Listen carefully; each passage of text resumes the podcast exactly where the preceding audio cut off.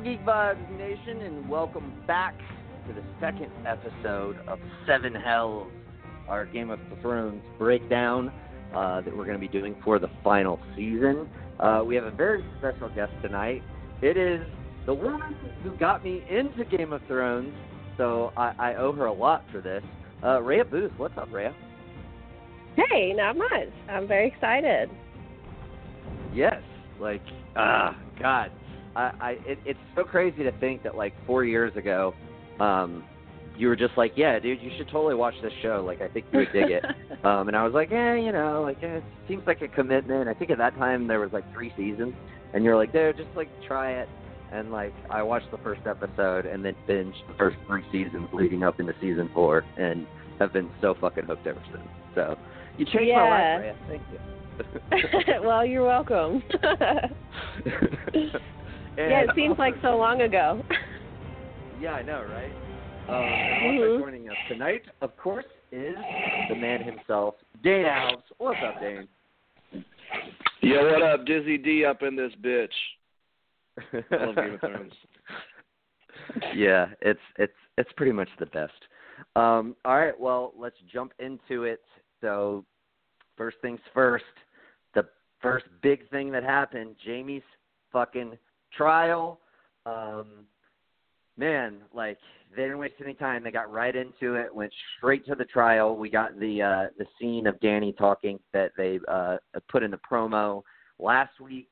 Um, a lot of shit going on here. What did you take away uh, from this scene, Dane? Uh, just a good way to start things off. Um, getting back to the ending of what we had last week with the stare off of all stare offs between Bran and uh, and Jaime. Um, you know, Jaime knew he was going to be in hot water when he got there. Um, I like how it starts with Dany doing the thing in the uh, trailer uh, from last week. You know, stating like what we would do to you. Here's a problem, Dany, and I'm gonna have a couple problems with you throughout this whole entire thing, Khaleesi. Uh, your dad was an asshole. Uh, I don't know if you know that or remember that he was kind of called the Mad King for a reason, but uh, yeah, uh, right off the bat, she's just she's uh one of my favorite characters, but she's become extremely arrogant uh, compared to how she was uh, when she first started her quest on uh, changing things basically in Westeros. So there's that, but um, I love how Jaime, Yeah, you know, she's he, come he a long way from her whole breaking the wheel thing. Doesn't seem like she's really about breaking the wheel anymore. No, she just wants the throne. She wants the power, and we'll go. We'll probably dive obviously more into that with uh, what happens with Sure. the conversation with with uh, with Jon. But um, I like how Jaime didn't Yeah. back down. Um, I, I love how he said, you know, I would do it all again. He's like, I was fighting for my house. That's exactly what you do in battle. I was at war with you. I was at war with you. You know, and obviously there's some there's some kind of bullshit there because Jaime was he's a different man than he was at the beginning of this, right after he killed uh, the king. You know, anyway. So yeah, he was much more arrogant, but he was true to that. You know, it was it's more it's about what you're you know doing towards your house. So I just love the um the the statement that Bran made where he said the things we do for love. Uh, yeah. and just like I'm sure Jaime right there was like, oh fuck, now I'm screwed. He's going to talk about this, and then no, no one's going to be on my side. But um, you know, uh, Brienne really had his back, and she vouched for him, and uh, that's all it took for Sansa. Even though she did not communicate with the apparent queen of Daenerys, uh, Sansa gave the final order and said, "All right, you're cool." And that was it. And you could definitely tell Dany was not happy about that, which led to a conversation between the two of them. But uh, uh, then then we get Dany kind of being a dictatorian right afterwards. Yes, he fucked up, uh, but Jorah kind of stated it better later that people screw up basically. Like you know, you need to re reevaluate stuff because it's not like you've been perfect the whole entire time. But uh, Right. overall, great scene and um, love the interactions. And you know, Bran just basically he needs Jaime more so for the battle. Like he's more important to him in that aspect now that he's a three-eyed raven than getting him killed at the beginning of it because of past stuff that he doesn't care about anymore. So I thought that was really cool when Jaime went and apologized to him. Um, and also the statement that he said, you know, Jaime's like, so what are we going to do afterwards? And Bran was like, well, how do you know there isn't afterwards? It's like a lot Right, of ominous yeah. stuff that's like, you know, we don't know. And, and what does what does he know? Seriously, what does the three eyed raven fucking know? And it doesn't that drive everyone crazy that he knows everything that's going to happen. he appears out of nowhere. He can fucking teleport now like Nightcrawler. But I digress. Incredible scene though. Yeah, um, yeah. It, it's funny that you mentioned the the um, the scene between he and Jaime, uh, between Bran and Jaime. Um, uh, you know, like that that particular scene I, is definitely like my favorite scene with Bran. Um, probably since he became the three-eyed raven. like he like all of his scenes are really fucking creepy, but that one was actually like not creepy um and like kind of cool and I very much enjoyed it. Um but as as for the trial, uh Rhea, what did you think about uh Jaime's trial and and you know what did you uh take away from it and standout moments for you? Um I felt it was uh it was I don't think Dany is very arrogant. I'm totally on her side all the way. Uh like I think she was trying to put up this sort of tough facade in front of the northerners. She's like trying to win them over, you know, so she's giving mm-hmm. the Lannisters crap, which is totally what they want to see, you know. They want they don't ah, want to see yeah. like, you know, this weak, you know, foreign girl in there, you know, telling them what they should and shouldn't do. So ultimately, I think it was good that the, you know, Jon and Sansa made the decision. She's like, all right, yeah, cool, um, because that I mean, she's just trying to win over the North. Really, I think. Uh, yeah. It's weird for them seeing her there. Um, but uh, uh, yeah, that's I I like her. I like that she's like super tough and like stern with everybody that comes across. Because like that's what that's what queens are. That's what they're supposed to be like you know? Yeah. No i mean very much so. I mean that's you know i i kind of i guess lean would lean a little more towards what dane was thinking but i didn't really think about it coming from that perspective i mean she definitely it definitely would not have been a good look for her to kind of um bow to the Lan- the Lannister outsider, especially given that yeah. she's already taken another Lannister as her hand. Um, yeah, and she was giving that, him crap publicly. Right. Yeah. She was yeah, she so, she was like, like kind of scolding Tyrion in front of everybody and everyone's like, "Oh, all right. Well, that's fair."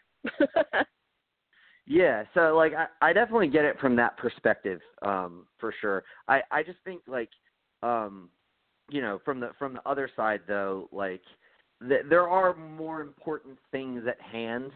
Um and you know, I mean I, I I get that, you know, she's I guess trying to um strike a little bit of fear in Jaime, but I mean honestly it it doesn't really work. like you know, I mean, like like Dane said, he's he's like, fuck it, I'd do it all again. Like, uh, um, I liked that aspect of it too, and we we kind of buried the lead on this one um, because I I feel like the big standout of this whole scene was fucking Brienne, like Brienne of Tarth coming oh, in to yeah. vouch for Jaime, and like God, that was just fucking awesome. Like when she stands up and goes and stands beside him, and it's just like, you know, like I I know him, he's honorable, like. Uh, I believe him when you know Tyrion was not going to be the one to save his ass. Um, you know, like that was fucking awesome and obviously that leads into um, some more awesome things that we will discuss uh, in just a little bit. Um, but yeah, that that like scene just fucking it just warmed my heart. And when he like looks over at her and she says she would she would like proudly fight beside him, like um, I was just like yes, like so awesome. Um, but yeah, it, it, it's again kind of weird. Um, the like the way the scene ends you know, um, the Queen stands, and then you know both Sansa and Jon, for different reasons, are just kind of like, yeah, we're fucking out. Especially Jon. Yeah, like, Jon's just like, you're right. It was like, incredibly awkward. Yes, very much so, and uh, you could kind of feel that tension, um, that tension uh, building, um, and of course, both of those situations somewhat come to a head um, you know, later on in the episode. Um, all right, before we move on to one of those building tensions, uh, Dane, do you have anything to add from uh, this kind of um, these bits of scenes uh, whether it be um, anything else that sticks out to you about the trial, or um, like any of, any of the conversation that like um, that Jaime had with Brienne, you know, uh, you know, outside the wall, or the conversation that he had with Tyrion um, when they were in Winterfell. Um, oh man, the the one with now I have everything labeled. Yeah, actually, the one with Tyrion and Jaime. Um, uh, when they're talking about you know Cersei and whether or not uh, you know Daenerys is different than her father, obviously that Jaime was questioning. Um, but I love that Tyrion once again puts his brother in his place and says, "She never fooled you. You knew exactly what she was, and you loved her anyways." And of course, yeah, we get that wonderful. Line. We we get that wonderful story afterwards. Tyrion saying that he wants to be 81 with a belly full of wine and a whore on my cock. uh, and, but the the main thing that happened from that scene that was kind of a question that I mean this is crazy, but remember what the White Walkers are, and we don't know what's going to happen with this battle and what goes forward. How Tyrion says that wouldn't it be crazy if he killed Cersei as a White Walker? And remember, within right. the whole entire idea of the storyline that you know a brother I'm pretty sure it's just a brother. I could be wrong about that. I'm not the biggest a, uh, Game of Thrones. A younger mark. sibling. High Valyrian. Okay, so t- uh, the Valonqar is is is the Valonqar just is the younger, brother. Sibling. Yeah, but so is but Tyrion younger? Because, Pretty sure it's because brother. High Valyrian is High Valyrian is gender neutral though, so it could go either way. Just a younger sibling. I'm, I'm just saying the concept of Tyrion turning into a White Walker from this battle and inevitably killing his his sister is that something that would still kind of go within that whole premonition, or uh, yes, I what? feel like that somewhat would. I don't know if that's foreshadowing or, or created stuff for stuff that might happen later, or was just a line drop for the fuck of it, just to be like something to laugh at. But it just stuck up to me. But that's about that's about it, pretty much. Yeah, it was a, it was especially funny because the the line was mentioned so nonchalantly because obviously um Jaime had kind of walked off so he could um view Brienne down uh in Podrick, you know, training um you know the the various different um we'll call them soldiers um if you will. Um but uh but yeah, I mean the fact that it was dropped like that as as kind of a throwaway line and and our attention went with Jaime. um maybe I mean, maybe it is. Who knows? Uh, Ray, yeah, I love Any, anything. In, oh, go ahead, Dave. Oh no, I was just gonna say, I, you know, he would have given him that same look uh, if he was there. Jaime would have uh, that he gave him after he was like, "I wish Father was here." And like Jaime's like, "Are you fucking kidding me? Like you killed him." and he's like, "To see us, you know, dying in winter. Oh, okay, okay, that's fine." But uh yeah, that that's yeah. also I think that if if Jaime was there in that moment, he probably would have looked at him like he had a million heads. Like, you want to turn into a zombie and kill the sister that I'm in love with. Got it. Great. Thanks, Tyrion. right. Yeah. Um, Rhea, same question. Any any of those uh, bits of those scenes or anything in that mix that uh, stood out to you? Um, I don't know. I was totally expecting most of the episodes just be people talking, so I was uh I had my expectations real low. and then they were just blown out of the water. It was it was it was totally I don't know. It was a it was one I think it was my favorite episode of all time. Maybe my number 2. Wow. Sure. That's that's really high praise. I was telling Dane before we, we yeah. um came on the air. Um I definitely think it is like my favorite build up episode of all time. Like yeah. as far as well, it reminds me a lot like Lord of the Rings. Yeah, you know, like when when, battle, like when they're preparing for battle. Yeah. Especially yeah. the song. Yeah. Yeah. Yeah, absolutely. Yeah, very much so. Um and I yeah, just like, feel I mean, it, a lot of anxiety now. yeah, well, Dane, Dane had like a, a a good idea, and I think I'm going to do this too. Um, he said he was going to watch this episode right before the next one. Um, so like it, it, you know, it, it, you can relive all of those really nice moments that we got in this episode. Um, you know, yeah. before inevitably, I do that like, for every half of every single one. Die. Well, basically well, a security blanket. This next weekend's gonna kill me. Endgame is coming out, and then we have this fucking battle. I'm gonna lose so many characters that I, I, love. Oh God. Yeah. yeah it's it's it's, it's going to be a tough it's going to be a tough weekend for us geeks. Um, that is for damn sure. Um, but all right, all right, let's move on to the conversation. Uh, so um, essentially, you know, uh, there's a little bit of setup here with, um, uh, of course, Jorah Mormont, uh, essentially telling Khaleesi, look, like you fucked up before too. I fucked up. Everybody fucks up. Um, but like maybe take it a little easy on Tyrion. Um, and then he does have one other suggestion to her, and clearly we are led to believe anyway that that was to, um, you know, try to try to make. Um, I don't know if peace is the right word, but um, you know, for lack of a better phrase, try to make peace with uh, with Sansa and and you know, um, see if she can she can you know make any ground there as far as winning over her, which in turn would help her win over the people of the North. Very, very interesting conversation. When they, you know, sit down and talk, um, of course, like D- Dany has her little heightism uh, uh, line that you know I was like, as a, as a fellow short man uh, with to, to Jon Snow, I was like, that's not very nice. Um, but no, in, in all honesty, it was it, it was pretty funny. Um, but uh, but yeah, so uh, you know, that whole conversation very very cool. Um, like the the sort of back and forth that they had, and, and I think this is like really kind of where where Sansa somewhat shines is in these these little moments um, that maybe not all fans are probably as keen on as I am. Um, and by keen, I, I don't mean like they don't recognize them. I, I, I just more mean they don't appreciate them or enjoy them like I do. Um, but she is really, um, you know, she's learned a fucking shit ton from Littlefinger, uh, and and I think you kind of see it uh, in this episode where she somewhat pokes and prods at Dany, and it ends with her, you know, essentially saying, "Look, well, if if all of this ends, and you know, we defeat the dead and we defeat Cersei, like where are we then? You know, you know, I I don't give a fuck about the Iron Throne, but what about the North? Like, you know, we've we've been through so much, and we promised that we would not, you know, fucking go back to you know being things being the way they were.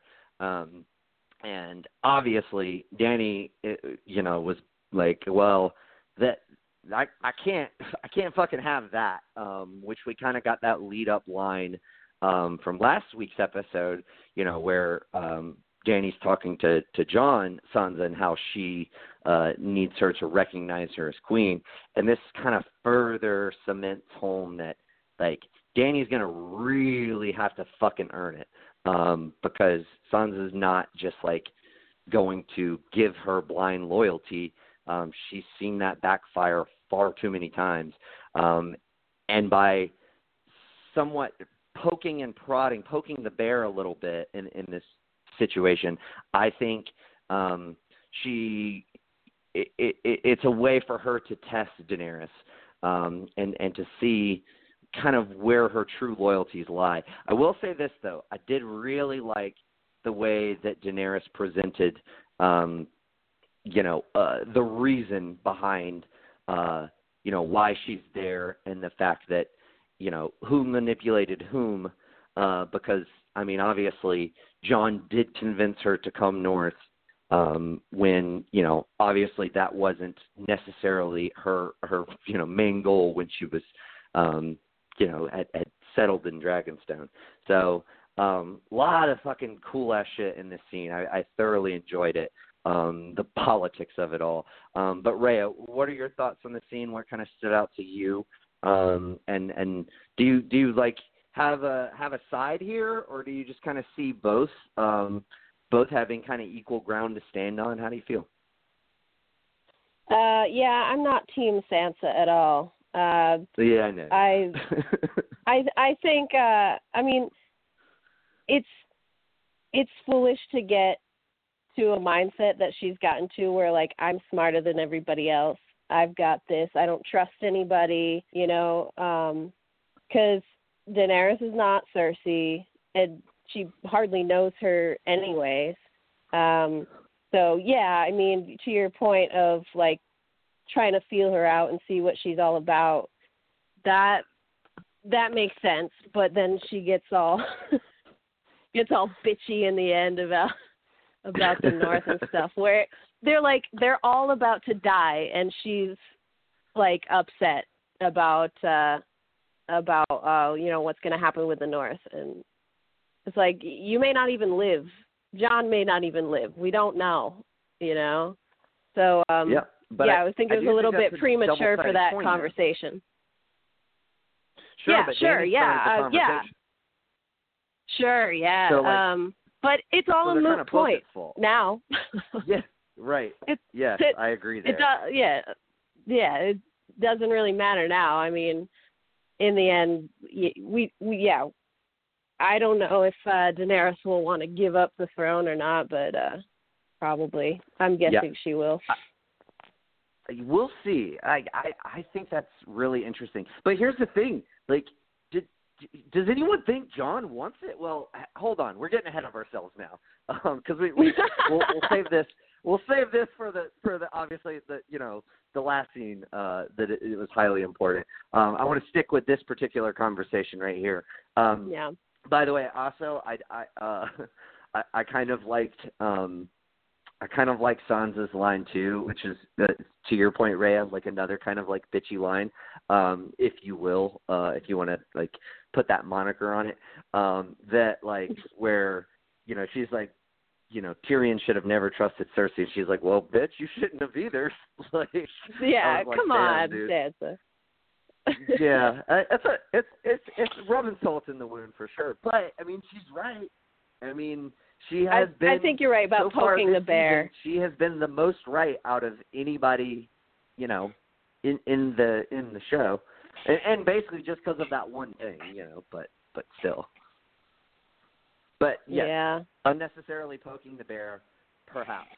But. I, I still somewhat en- I still somewhat enjoyed it. Um, Dane, what are your thoughts? Because it sounds like you got something to add here. Well, I mean, this could have gone down to being like Mean Girls, but it didn't. Uh, it could. they they really could have gotten like petty, like Grandmama Tyrell, and I miss her so much, by the way. Uh, but they tried to keep it civil. But um, yeah, there was a lot of. I mean, it, it was a pissing contest between the two of them, and I think it makes a lot of sense. They both have reasons to. See, I, I don't think I don't think so much Sansa wants to control the North. I think she wants the North to be accounted for, and I think within all this, in a journey, you're not supposed to lose hope in that the battle will be the end of it. You know, you're supposed to be looking forward past that. That's like what leaders need to do. Um, and anyways, Daenerys is worried about her kingdom after the whole entire war because obviously we'll we'll, we'll talk more about that when she has a reaction from Jon. But uh, I like Sansa. She's learned from some of the worst, but some of the best, like Littlefinger. And uh, those Northerners, man, and I, I know it because I don't know if it's based off the U.S., but fuck, I'm from Boston. They have their pride, man, and it's pride because it's cold as shit, and they're just frozen. and they don't have like anything else except for that. So, yeah. Um, but I like I like that Sansa vouched for Tyrion. Um, you know, and I did like that line actually at Daenerys because I think Daenerys needed to hear it a little bit that you never should have either. I mean, technically you're the queen to be, so. Um, but I think that Daenerys, I I could just look right through her when she started like grabbing her hand and stuff. Like I just thought that she was kind of being fake. I don't think Sansa was, but she was being a bitch. But I think she was deliberately trying to. Uh, okay, so what's going to happen afterwards with the North? How about we get back to that? Actually, let's stop pretending that we're friends. And uh, it was kind of like just one of those things. I do believe that Daenerys loves Jon. Uh, but does she really believe that she's fighting Jon's battle? Who manipulated who? Like I, I, I never. Here's the thing: if Daenerys doesn't do this, this there might not even be a kingdom for her to rule. So she got involved Sure. in this, but she kind of has to, in a way. So, um, I don't know. I, I, I think that I think that once again, I think Daenerys is breaking down a bit uh, as far as going from someone of being like a Jesus type of concept, if you will, like that, to being someone that's like more interested in ruling and controlling. But maybe that's just me. I don't know. Yeah, I mean, I, I feel like I, I, I thought about this because, and we'll we'll discuss this more uh, as we get into the later scenes. Um, but I, I wonder if that's the setup. You know, like if that's just if that's what the audience is supposed to be feeling right now, or if that's what you know they that's how they want to steer it, um, so that when the pivot happens, um, it, it, it will surprise at least some of us. Um, but I, I think they're ba- I think they're basically setting it up so that you could flip a coin and it No, could go either way, sense. which is yeah, and that's just good was- storytelling. Like that's that's what you Yeah, want. because I mean, this show made Cersei uh, in her, you know, the time where she got her hair cut and she had to do the shame walk, her redeeming, even though she was the biggest villain on the show. So they can definitely do an opposite I wouldn't where say redeeming. someone loses. I would just say you were rooting for her. Though. sympathetic. Yeah, yeah, yeah. Gain Yeah, sympathy towards yeah. one of the biggest villains. Kind of lose uh, some of your I felt for one no of your biggest sympathy. heroes. well, you feel no sympathy for any of the like you like you. Okay, um, I, hold on because I gotta get I gotta get to this. Um, Jane, Jane uh, really quick, your your final thoughts. I'm sorry, what you were saying. No, that was it. That was that was all. Okay. All right. Well, okay. So let's move on. We got we got some more uh, reunions here. Oh wait, real quick before I do, uh, Ray, I wanted to ask you if if Dane likens Boston to the North, how do you liken Vermont? Where does that fit in? Um, Is that beyond the I wall? guess we're the uh, land uh, of forever winter, right? Yes. I'll be You're the, the wildling and the Yeah. yeah. Yeah, there you That's right. I I I would totally picture you as a wildling. Like uh, that, that, that, that definitely fits you. Um, I'm all right Well, with uh, I think there's more. I think there's more sane people in uh in Winterfell than there is in Boston. I'm just saying. Sorry, any Boston. well, there's, there's certainly an argument to be made there. um, uh, but uh, all right, let's move on. Um, so another uh, another couple of reunions. We got Theon back, we got Tormund back, and we got Ed uh, back. Uh, obviously, the latter two from the Wall, Beric as well. Um, but I want to start with Theon.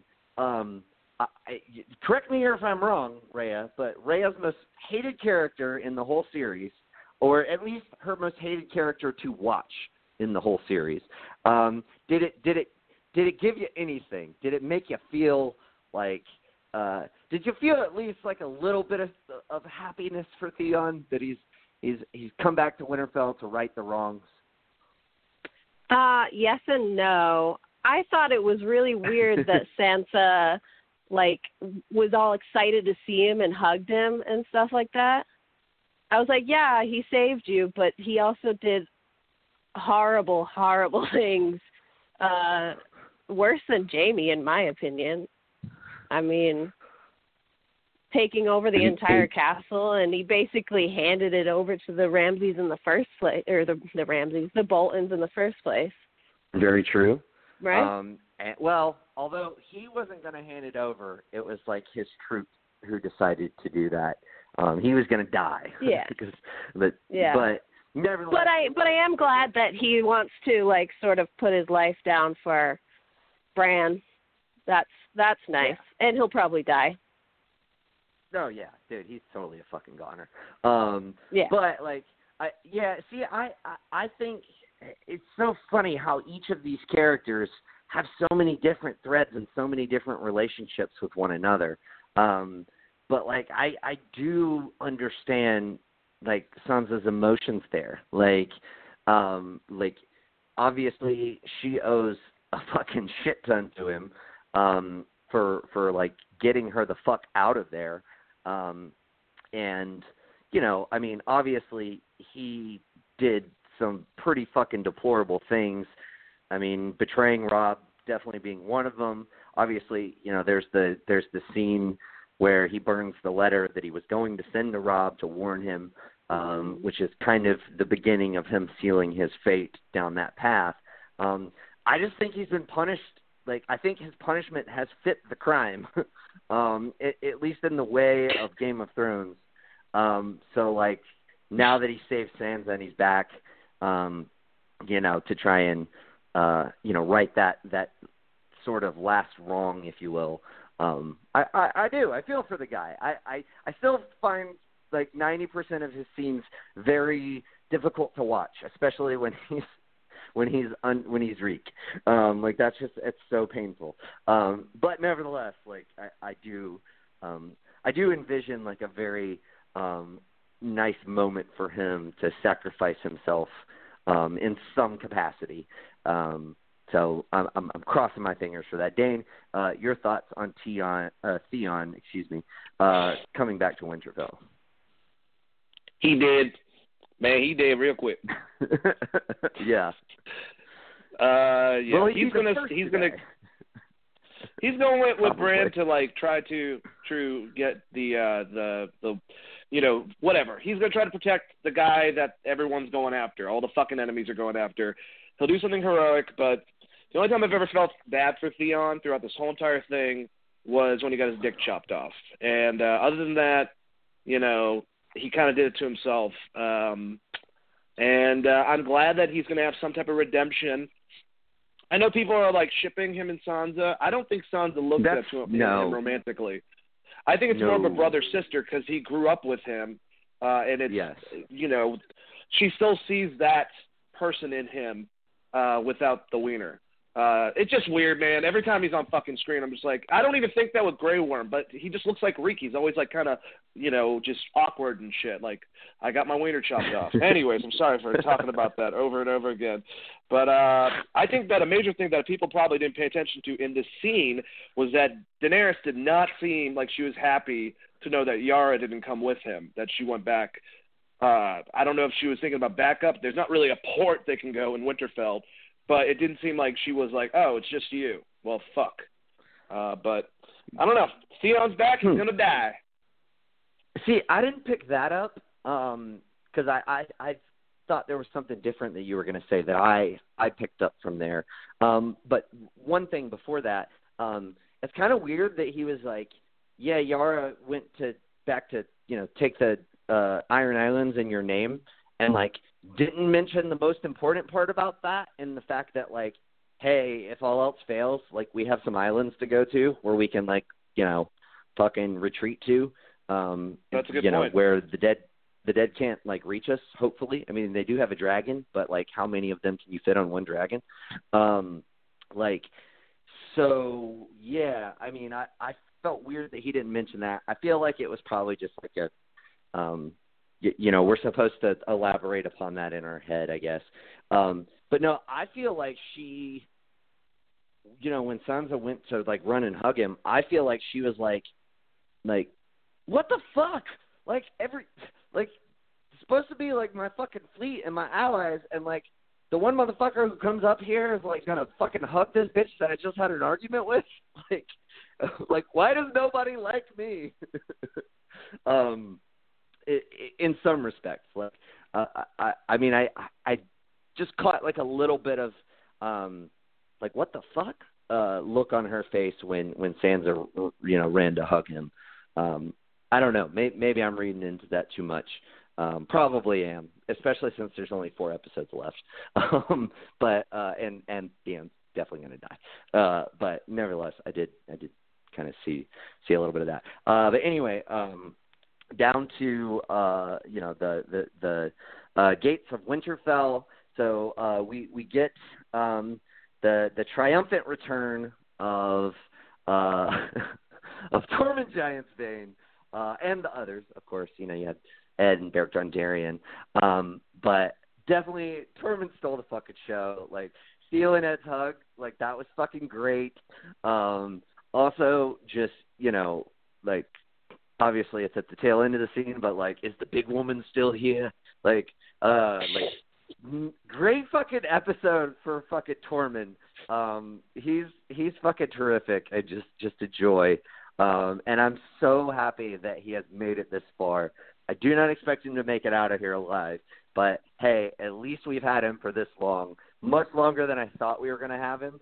And furthermore, like, talk about like all the characters who did 180s. Like when you first meet Tormund, he's like not likable at all. So like the fact that he is so likable and has such a vibrant personality at this point in the show, um, like kudos uh, on that. But uh, Rhea, what did you think about? Uh, you know, essentially Tormund and, and Jon's reunion, but you know the other ones as well. But obviously Tormund steals the show. Uh, that uh, when he like just plowed into him as he's trying to hug the other guy. That I Yeah. just laughed so hard. Uh and yeah, the the look on his face when he's like, "Where's the big woman?" or whatever. Oh my god, he's so funny. But I was uh, like not to like jump ahead or anything, but I was cringing a little bit when he's chugging the milk out of his giant horn. yeah, yeah. I was like, "Oh my god, it's so weird." So awkward. yeah. Um but, and like but yeah, overall, pretty. I just love him. He's awesome. Yeah, he he's fucking great. Um, but yeah, that and we will uh, of course get there. Um, but that that particular little spot in that scene, um, I like definitely my favorite part about it because you see Brienne's reaction, um, which is she's kind of like disgusted a little bit. Um, but, like, Horrified. Jaime's reaction is the best because his isn't really one of disgust. His is just one of like, what the fuck is going on right now? Who the fuck is this guy? Wildlings, man. It was just great. Yeah, like they they leave their mark, that's for sure. Um also the the, the kind of quick little thing that happened like right before that reunion and yeah, I don't want to spend too much time on this, but I did like it. Um with the little girl who wanted to fight um because, you know, sh- her her parents were warriors or whatever. Um, That melted or my heart. brothers or whatever it was. And obviously was an ode to Shireen um Yeah. and that was that was just that was beautiful uh i fucking loved that um and gilly you know getting her involved in that scene was it was a nice spot to like work her in um but yeah like i mean it was definitely um you know that was definitely an ode to Shireen and i i thought it was great um but dane your thoughts on the courtyard scene Well, yeah, I do, I do love that Davos scene. I thought that was great. I also love that when when he's like, "We're not soldiers, you are now," and just passing out the food right before that Yeah. girl came around. He's such a badass. Um, but yeah, dude, I love I love Tormund. Uh, I love his whole story about like how he he got the names Giant's Bane and the, all the ridiculousness involved with that. About like how he killed a giant and then slept with his wife at the age of ten and then sucked on her teeth for three months and that's what keeps him. Like, are you fucking kidding me? Like this character, I feel like he just was a scene stealer. He said certain lines the way that he did effectively, and they were like, we need to keep this guy around because I don't know what happens to him in the books, but he's great on this. And the one line that you're kind of talking about, I'll leave because we're going to go into that scene afterwards. Uh, but all around, every fucking time he was on a scene, just like we might die tonight, you know. Like talking to Brienne, she's like, "Get the fuck away from me, please, fuck off." I think she screwed up, and she was like, well, I'm happy that you're here, and his smile like grin from like fucking ear to ear. But uh, I love love the actor. I hope he gets some work after this, man. He was pretty damn hilarious. Yeah, he was fucking great. I was I was totally expecting like there there is no way that I saw that being the story that he delivered about the name Giantsbane. Like I, there I I was I thought for sure he was something about fucking a bear was about to come up and I was like, dude, you are blowing your shot, man.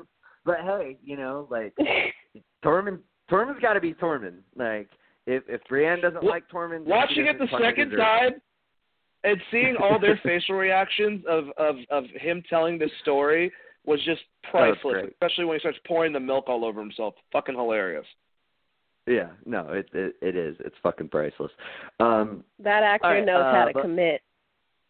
oh fuck yeah! Like, and, and I do think it's funny, um, Dane. Like, I do think there are a few um actors that have just wowed both like probably D and D and the audience, and I definitely think he's one of them that you didn't necessarily have to keep around, but they wanted to. I think Bronn of the Blackwater um, is another one because he's just almost insignificant in the books, but he plays a very big part in the show. Absolutely.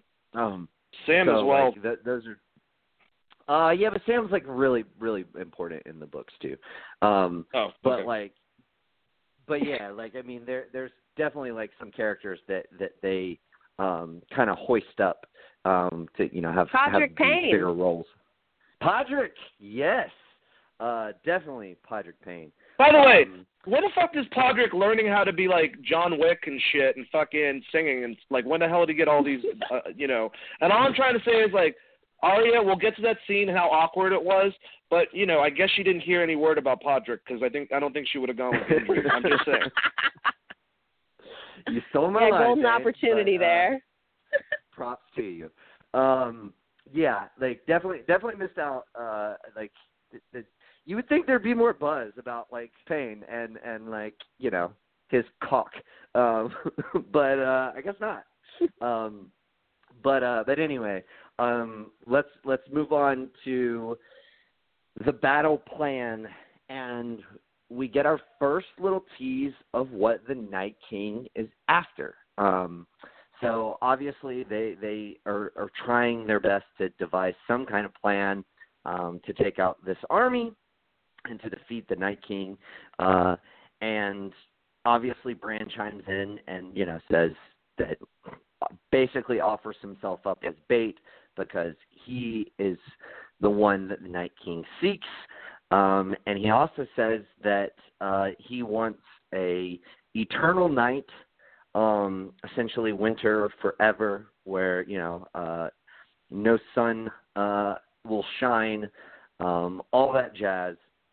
Um, do we do we believe this is honestly what the Night King wants? Is there more to what he wants? Um, I'm gonna I'm gonna deliver this to you as a two part question, Rhea. Um, Jane, you can take it as such too if you want. Um, but do we think that that's really what the Night King wants in the show? And do you think that that will be, if we ever get them, what the Night King wants? Um, if there if there really is a comp um, for for what they have on the show, we haven't really actually seen it yet in the books.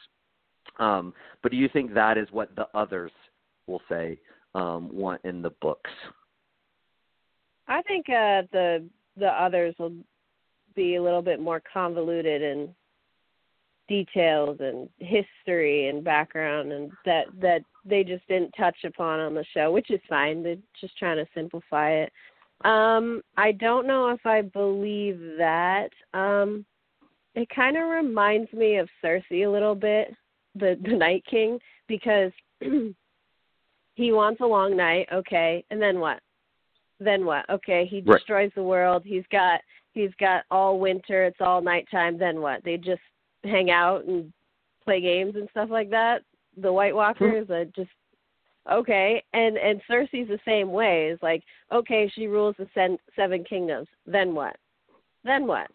I mean, I don't think she's pregnant to begin with. So like, I just I I I don't think they're looking far enough ahead uh, to for their goals to be very convincing. Anyways, Yeah, if that is really the Night King's goals, um, like obviously, like to rid humanity, and by capturing the three-eyed raven, um, would you know rid, uh, I guess, the the history of humanity um, to sort of, I guess, make the world in his image, if you will. Um, definitely seems a little too simple for the books, but I'm with you. I, I'm here with you on like it doesn't it doesn't have to be as complicated as the books. I wouldn't expect it to be as complicated as the books, but I definitely don't think. Um, I think there's going to be a lot more to that um, uh, that storyline uh, within you know the Winds of Winter and A Dream of Spring. Again, if we ever get them. Um, but uh, Yeah. Jane, so same question. Same question to you. Um, you know, what's your thoughts on, on the battle plan scene? Any, anything else you want to add? Uh, you know, there's obviously some interesting bits of dialogue uh, within that scene as well, but you know, mainly the um, you know Bran's. Uh, I guess we'll say for now revelations as to you know what the Night King seeks. Tormund while staring directly at Brienne. We are all going to die, but at least we'll die together. Creepy, creepy romantic. Good old Tormund, Giantsbane. Um, dude, this was like the Avengers of Game of Thrones. You notice in that one scene, it was like all of our favorite fucking characters, like all chilling together, hanging out, talking, Yeah. discussing strategy. I thought it was awesome. I also love how Bran uh, or Bran or whatever tomato tomato tamale, Bran casually just tells them like, "Oh yeah, they're, he's after me." Like I don't know. I I feel like Arya should have probably said something very sarcastic. Are you are you fucking kidding me? Like, will you stop this three-eyed raven bullshit? You knew the whole entire time they were after you. Like, you know, he kind of was just very vague about it. He just wants a long night. And what the fuck does that mean? Like, I, I, I kind of would Yeah, have like- been personally a bit more outraged about this. You know, I know that he's a three-eyed raven. W- Does anyone really know what the hell that means there? Like, they're not going to be like, what? no. What, what are you?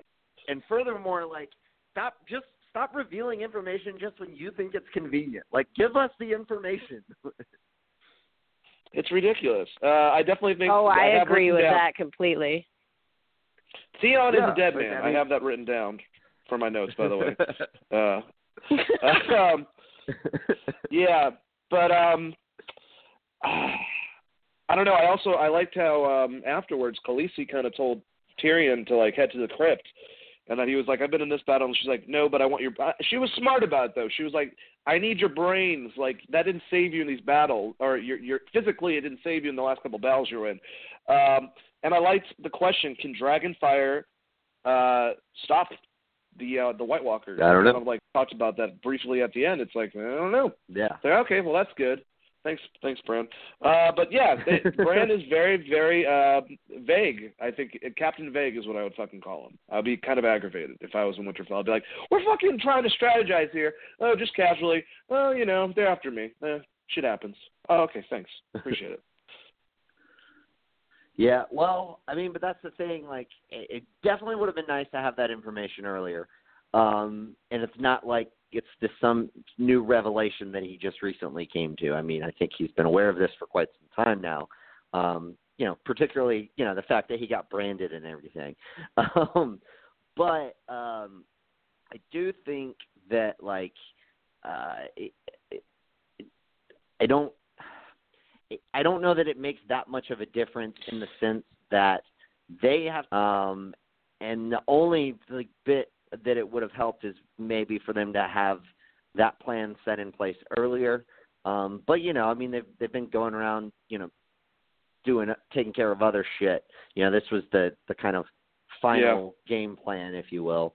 Um Here's another yeah, question. it was it what's that? involved it, it, this involves Bran too. It's something that happens afterwards between him and Tyrion that I almost forgot. But you know, we have that t- time where he's like, "If only we were trapped in a castle in the middle of winter with Right. nowhere to go." How much Yeah. does Tyrion know now? He gets drunk. He's Yeah. acting all like just like whimsical afterwards. How much information does Tyrion have now after his talk with Bran? We Oh. kind of never went Oh, back. I didn't to that, even think you know? of that. Oh my god, that's true. Yeah. I mean, the the show kind of famously um does that now where, you know, they they kind of cut away um from different scenes that lead into other ones and we're, you know, kind of supposed to piece things together that may later actually, you know, come to come to light. Um but yeah, I mean that's certainly an interesting point. Um I I doubt Bran told him that Jon is Aegon. Um, I, I don't think he would have revealed that bit of information, um, which I, I, I glean that that was what you were. But it's possible.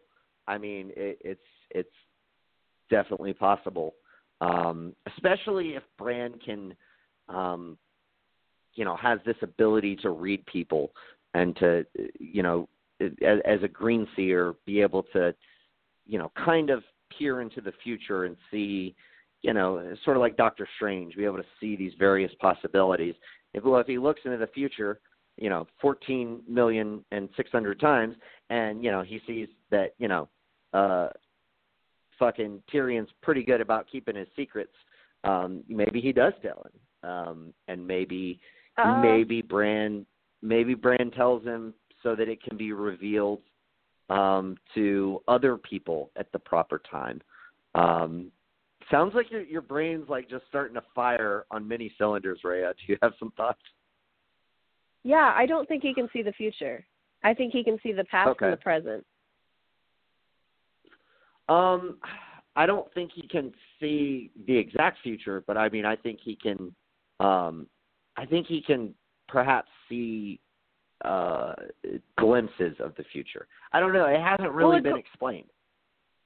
Well, a green seer is different than the three-eyed raven. I mean, I Sure. think I think that the three-eyed raven can see the past, all of the past, everything that's ever happened, and everything that's happening right. now, while green seers, which is what Jojen was, can see like right. snippets of the future.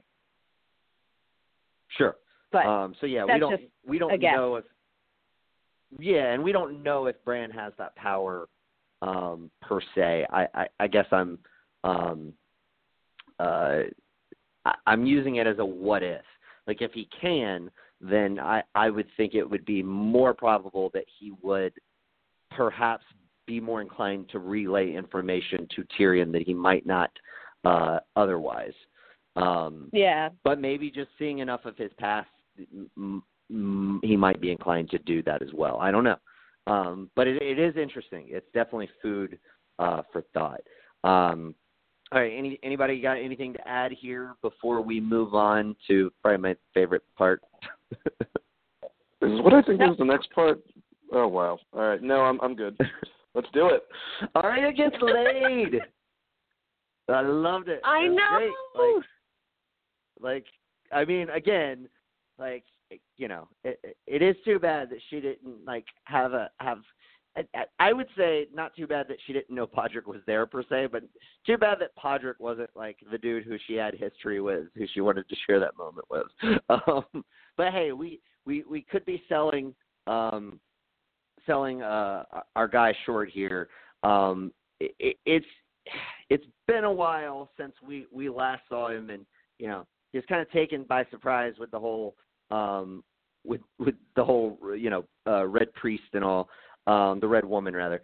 Um, and you know, he did say, you know, it's been around the block a couple times, perhaps since then.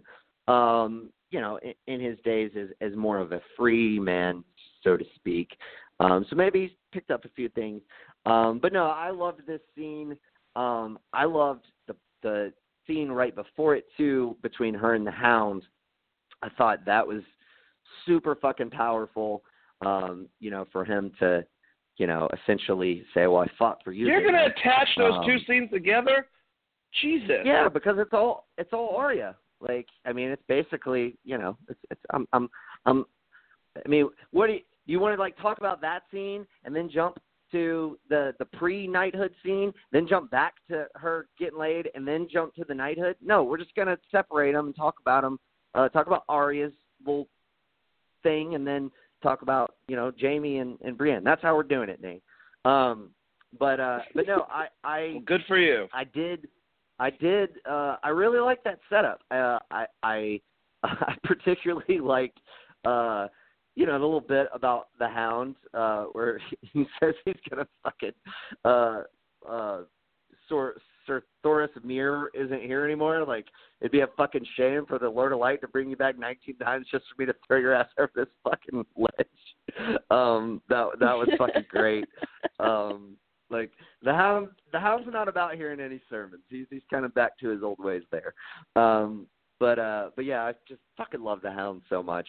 Um, and you know, like I I I, I as soon as she walked off and was like, he's you know, where are you going? Well, I'm not spending my night with you two fuckheads or whatever she says. Like I was like, ah, dude, it's gonna happen. She's gonna go find him, and of course she does, and it was fucking Jesus awesome, Christ. dude. Like I, I, I, dude. I mean, they all could die tomorrow. Like I, I would hate to think that like, you know, like if she had the opportunity, she would die a virgin when she could have uh you know, not died a virgin. And like, come on, am I wrong here, Rhea? Back me up on this one.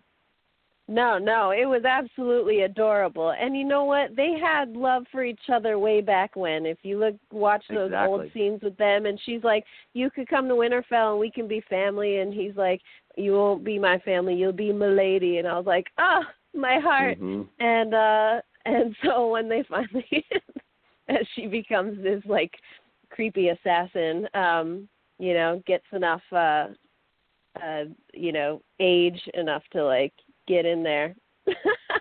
That's a terrible way to put it, but like, yeah, she's like older now. right. And so yeah, uh I mean it was cute. It was I loved it. It was great. Also Gendry's hot as hell, so I was into it. Is he your? Is he now the hottest person on the show for you? The hottest live person on the show, yeah. Yeah. No, yeah, I, I, I get you. Um, all right, Dane.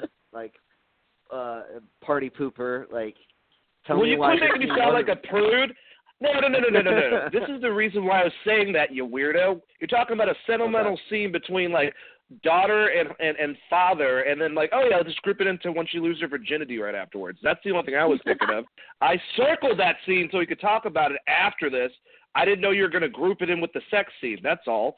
Anyways, so let's go from the beginning of that. uh, I like it how the hound calls her out immediately. Like they're just sitting there, and he's like, "You never, you should shut up." And you know, um, and they they have their back and forth, and she's a very different person. He obviously is, and and she just asked you flat out, you know, "What are you doing up here?"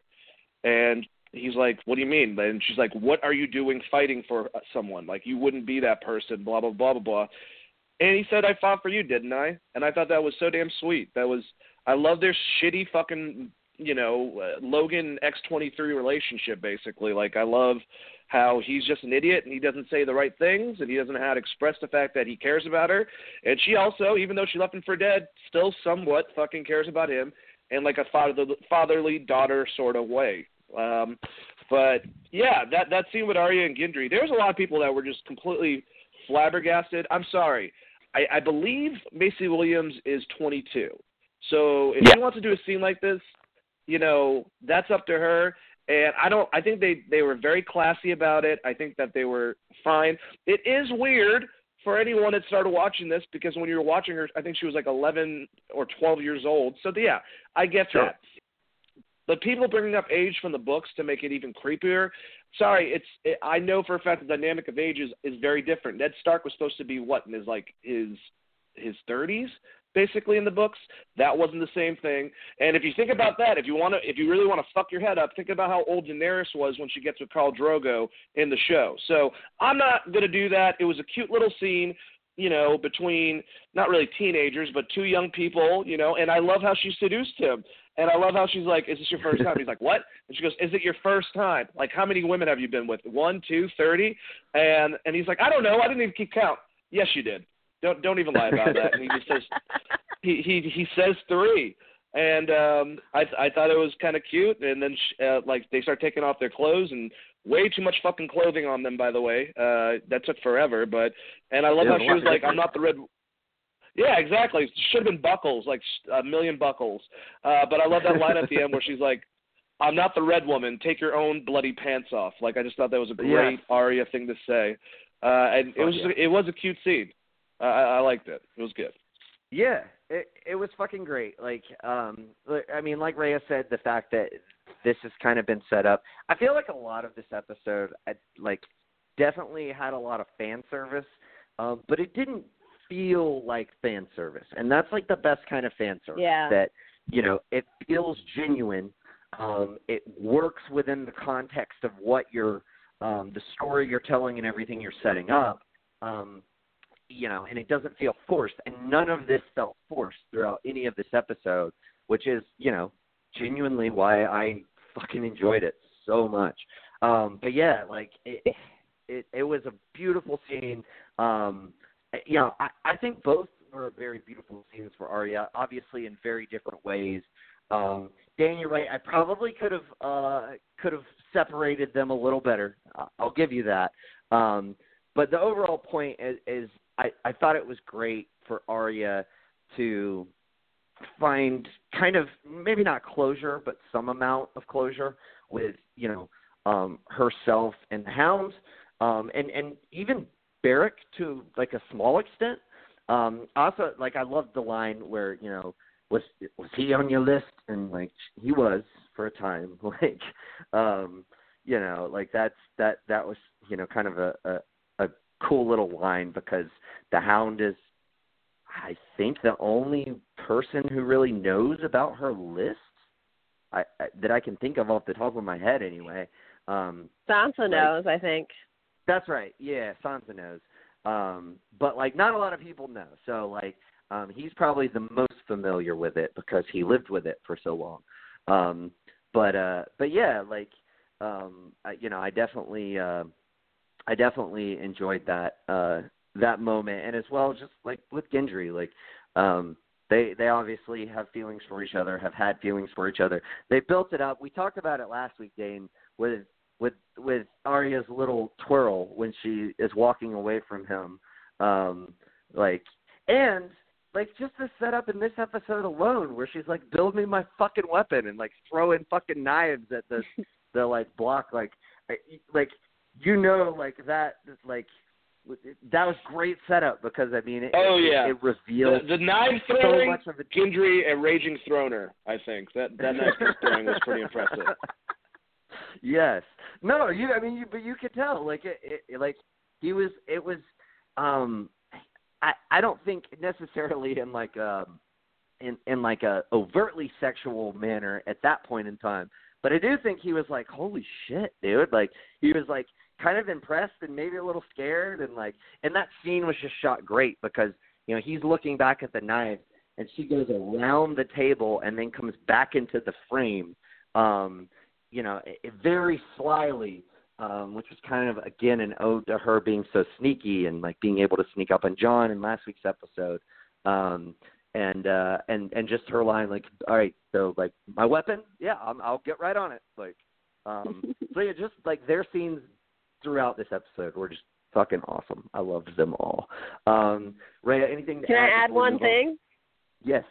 Yeah. Um, you read my mind. Hey, uh, Arya could be pregnant. Could be. Could be. And, you know, I mean, who's to say, you know, that Gendry doesn't, um, you know, essentially get, um, what's the word I'm looking for? Unbastardized for you know. Oh, I thought you were yeah. for in the battle. Absolutely. Le- legitimize. Yeah, naturalize you know? him. Yeah. I and mean, uh and then there's not it'll, really it's like a callback. Around. Right, it's a callback to like the first episode of the whole thing right. where Robert Baratheon's like, "Let's you, yeah, yeah, it's yeah. cute." Yeah. Here's a quick yeah. question, since you guys will probably mm-hmm. know the answer to it.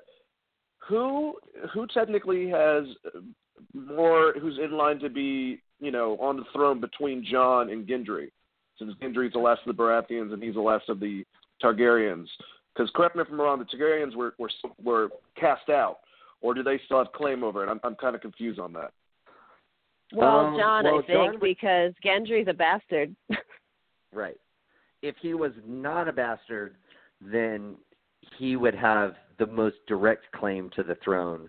Um, Ah. You know, it, it, you know, with within reason. I mean, it, it's it, because I think just because the status quo is so fucked up and up in the air right now. Um, right. Like it's it's almost like, I mean, flip a fucking coin. you know, like, I, I, like, but, but if, granted, if um, Gendry was uh, Baratheon, that's what that's what I'm going to call it. Um, like uh, I, I think he would have. I think he would at the very least have equal claim. Um, just, I mean, just because, like you said, the the uh, Targaryens were ostracized, and Robert. Um, they, I mean, there's definitely an argument to be made there. They both have better credentials than fucking Cersei. I will say that much. um, but uh, yeah, but yeah. Um, all right, let's uh, let's move on. Uh, I to if if Arya and and her journey within this episode is my favorite, which it is, I think Brienne's has to be a close fucking second. Um, first of all, we we've already kind of talked about a lot of the build up to this scene because um, it's just so fucking good. Um, you know, just starting off with Jaime and Tyrion, the conversations that they have. Um, in comes Brienne and Podrick. Um, I loved a little bit where you know Podrick's like, dude, like I'll take some wine. Like, ah, I don't think that's a good idea. And just like, come on, we're all about to die. Like half a cup. and the like the, the Tyrion like pours the thing until it's overflowing, and he like gives it that little. We all have an like, uncle like that. Uh, yes, exactly. Um, that's exactly what it made me think of. Uh, like the the the fun drunk uncle. Um, but like, yeah, dude, it, it was. um like I I love that. But just the scene in general, obviously, um, a lot of things going on. Tormund and Davos come in. Um, uh, you, you, I mean, fucking Davos is lied after the whole fucking shenanigans with Tormund. Like, I think I will have that drink. Um, it's fucking awesome. It's just so good, and with it all leading um, to Brienne being knighted, um, the smile on her face, like afterwards, was just so fucking amazing. Um, and I think that I just I I genuinely love the way that Jaime handles um like their their relationship. Um I, he he knows that she is in love with him, you know, essentially. Um and like he doesn't feel the same way about her. Um but he he doesn't he doesn't make her feel insignificant. Um at, like he, his his genuine appreciation for her as a human and, and his respect for her, I think, really comes across in this scene. And I I just truly love like when she glances over at him and he gives her that nod and then sort of walks away and then that's when we get the smile and uh, it just warmed my heart. I loved it. Um, but I, I like I'm I'm I'm I'm already gushing over here. Uh, let me pass it off. Um, uh, I'll, I'll go to you, Rhea. Um, your thoughts on this scene uh, and any, any of the other little bits in it that um, stuck out to you. Um, well, you know, I think the love between them is like a isn't like a traditional love. I mean, Jaime's only loved one woman his whole life, so it's kind of new to have affectionate feelings towards another woman that isn't his mm-hmm.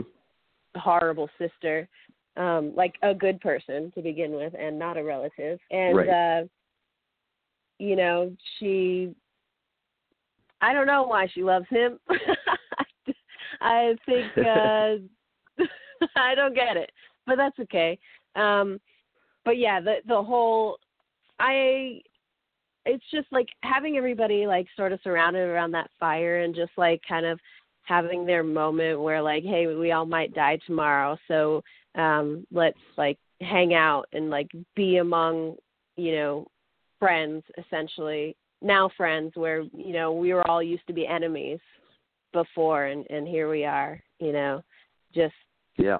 waiting to die possibly. And so uh that whole thing and then and then Tormund talking about it, it was kind of a little bit competitive between Tormund and Jaime about uh you know oh, if, yes. if if I was a king, I'd knight you ten times over or something to her. Yeah. And she's like, she's like, okay. And Jaime's like, oh, I'll do you one better. So I think it was a little bit yeah. of competition there. So yeah, yeah. you you could definitely feel the love triangle going on there. But you know what? Right. I I, I fucking love Tormund's reaction. He was not jealous at all. He started a fucking slow clap for her as soon I as she got knighted, and I was like, my fucking dude, like, way to fucking. And then man. Tyrion's Like, reaction too, he's like Sir Brienne, and like just the way Tyrion Yeah. like said that, it was just so sweet and very respectful. It wasn't there was no mockery, there was no like silliness. It No. was just like real chivalry in a world of shit. yes, like very very apt way to put it. It Yeah. was real chivalry uh in a world of shit. Um, I love that. Uh but yeah, like it it was everything I think it was really everything that Brienne ever wanted, which makes me think she's going to die. Um and that like pains me. Um but I do, I do I, I, I agree with you. I think it was it wasn't faux recognition.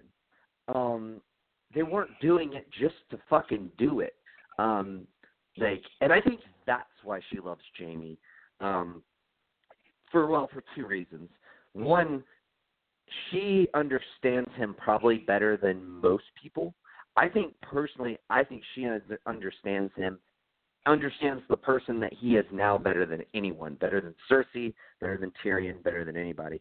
Um, and uh, I think it like for somebody to have that sort of bond and trust, like that invokes um, an amount of love.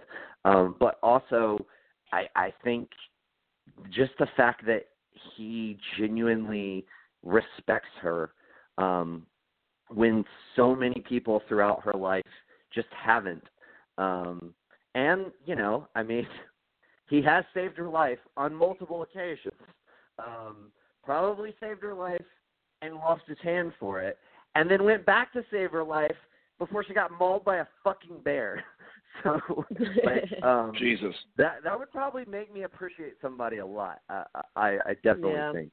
Um, so yeah, I mean, I I I think um, I think the fact that it was Jaime who did it, the fact that like you said, everybody was in genuine recognition. Oh, and lest I forget, and I'm going to pass it to you right after this thing. Um, God, I love the fucking look that Pod gives her when she says, "Well, I don't really want to be a knight anyway," and she glances at Pod, and Pod's just like, "You're so full of shit." like that look on his face is like, "You are being like so fake right now. You have never wanted anything more in your fucking life." Um, but he doesn't say anything because, again, because he respects her, and that's got to be something that she, you know, um, wants to vocalize on her own terms. And I think that's the thing. I think everybody in that room genuinely respects Brienne. Um, and yeah, it, it was fucking perfect. Um, but Dane, uh, I I have rambled far too long. Uh, what's your takeaway from this fucking amazing scene? Takeaways, I loved it, man. Um, I I love how Tormund just like when he finds out, like you know, because he's a fucking he's he's from beyond the wall. He doesn't know the traditions, and he's Right. like, well, why why aren't you knight? And she's like, well, because I'm a female. And he's like, fuck tradition for for the reasoning behind that. And I thought that was that was great. I love how he said, if I were king, I'd knight you ten times over. Like yeah. I didn't I didn't I didn't know if that was an innu- innuendo supposed to be suggested or if he's being sincere. I think there was sincereness because of his clapping afterwards. Like that was a Yeah. great scene, man, because I think that it's not only does Jaime respect Brienne, but he I mean, he's trying to make up for, you know, before all that, before she showed what type of warrior she was in front of him, he was a fucking asshole, and she kind of called him out about it, like when she's like, "Why, why are we having small talk? You've never been fucking nice to me." Uh, earlier in the episode, but he does. He really genuinely respects her, and he's like, "Hey, all you need to be is a knight to be, you know, to knight someone else." And I, I love that. I love Jaime. He's um he's a very troubled character, somewhat. Um, but you know when he was doing the the kind of like the name uh, sign of the cross for Catholics, similar with the the knighting, but it was for brave, just, and to defend the innocents. He's a knight that's failed at pretty much all three of those things, and I think most of the knights that we've been shown in Game of Thrones have not all those qualities that Brienne definitely has, no matter what. And if Yeah. anything, she should be a fucking knight. She could she could whoop half the dudes' asses that are out there. You know, the only one that we've really seen to get a one up on her, if there's not multiple people, is Arya, and that was a crazy situation. Um, Right. So I, I I I love I love these characters. I love how Tormund started to clap, and then you know, like Tyrion said, like Sir Brianna Tarth, Knight of the Seven Kingdoms, and everyone's and she's crying, and and I'm getting I'm I'm getting verklempt a little bit. I'm getting choked up, getting a little sad. I definitely get a little misty eyed from that, and she looks so happy, and um, Mhm. I just I love the scene, and I also loved how they were all nostalgic about everyone's past battles, and they were going over that. It was just like a bunch of friends around a fire, and the first line I believe that Tyrion says is, "All of us at some point have fought the Starks, and now we're here defending them." It's such Yeah. a crazy concept if you think about the storytelling within this. That that is the Yeah. outcome, no matter what the good guys end up together, no matter what side or what faction or house they're part of. I thought that that was just great. I love this scene. Yeah, yeah, it was fucking amazing. And you bring up a very good point. Um, you're absolutely right. Brienne is the most deserving, uh, purely based on the qualities that a knight is supposed to uphold. Um, probably, there probably now that she is officially a knight, there probably has not been a more honorable knight since Sir Arthur Dayne. Um, and like that fucking means a lot. I mean, for you know her to yeah, at least from the, the knights that we have seen on the show anyway, um, for her to you know be of that sort of high character, um, no one deserves it more. And yeah, it was fucking awesome. I loved it so much. Um, let's talk about Pod Song. Uh, I fucking loved it, Ray. You shared um, the um, official music video with me, which I had posted up on Geek Vibes Nation on our Facebook page. Um, uh, Florence in the in the Machine uh, singing the song. Uh, what did uh, what did we think about the the song and sort of the the way that they sort of overlaid all of these various characters, um, sort of a montage of of our other characters who we didn't get to focus on. Um, you know, whether it be Sans and Theon um, or uh, Jorah. Um, by the way, I, before I say, I just want to say real quickly, I loved uh, Sam giving him uh, Heartsbane, uh, and I particularly loved uh, Lady Mormont sort of telling him off and then saying, "Well, I still I wish you good fortune, cousin." Um, that was fucking terrific. That um, was awesome. Oh, it was so great. This was so much fun. Um, but uh, but yeah, what what do we think about the song and, and the overlays um, of all of these various other scenes? Uh, start with you on this one, Rhea.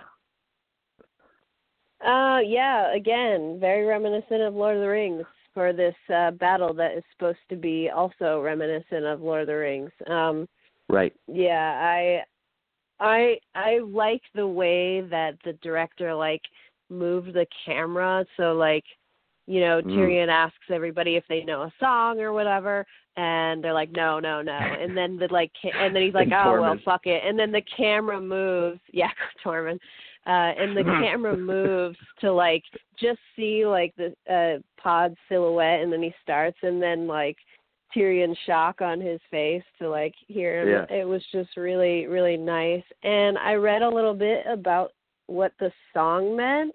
Um, I don't know Mhm. if y'all knew anything about it, but um, I don't know. It was it's a it's a song from the books, and uh, which is great because before that there were only two songs in Westeros: "The Bear and the Maiden Fair" and "The Rains of Castamere," which we were getting pretty sick Mhm. of, and uh, so so it was real nice to like um it it's good before like a war battle thing. It's kind of like when Bronn sang the Rains of Castamere before the uh, Battle of Blackwater Bay, um, Yeah. which was uh, extra special as well. So I mean, they're just they're just building it up for us delightfully.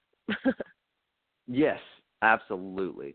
Um, and yeah, like I, uh, I, I, just- I do think uh, the actor who plays Podrick has a very nice voice. Um, it's very difficult to sing a cappella, um, and he definitely uh, pulls it off very well. Um, I, and it also inspired like one of the better memes uh, to come out since that episode. Um, of you know the Drake meme putting up the head the hands for Ed Sheeran and then putting up like the all right finger uh for Podrick, which I think that's fucking amazing. I love it. Um oh and by the way, um Dan, I don't know if I mentioned this to you last week. Um I, I didn't know it at the time we did the episode, so I don't think I did. Um but uh when um when Bronn is like being bedded down by the the three whores, um one of them mentions that uh like Ed the the you know Ed the the the little uh the the the ginger like yeah he came back with his face totally burned off. Uh pretty sure they're talking about like Ed Sheeran there. Like that that like so within the context of Game of Thrones his character got fucked up by uh by by uh Dany's dragon. Um Oh, wow. I I I I feel like that Easter egg is definitely like I just feel like that's what they're getting at there. Um, they never, of course, never explicitly say, but I, I thought it was uh, I thought it was pretty funny. Um, but anyway, uh, your thoughts on the song and of course the Dane and the backdrop of um, you know sort of all these other characters in Winterfell. Poor, poor Ed Sheeran. I thought that honestly, like when um when when uh, Tyrion first brought it up, like can someone sing? I thought he was gonna pop out of the fucking closet. I was like, what the hell?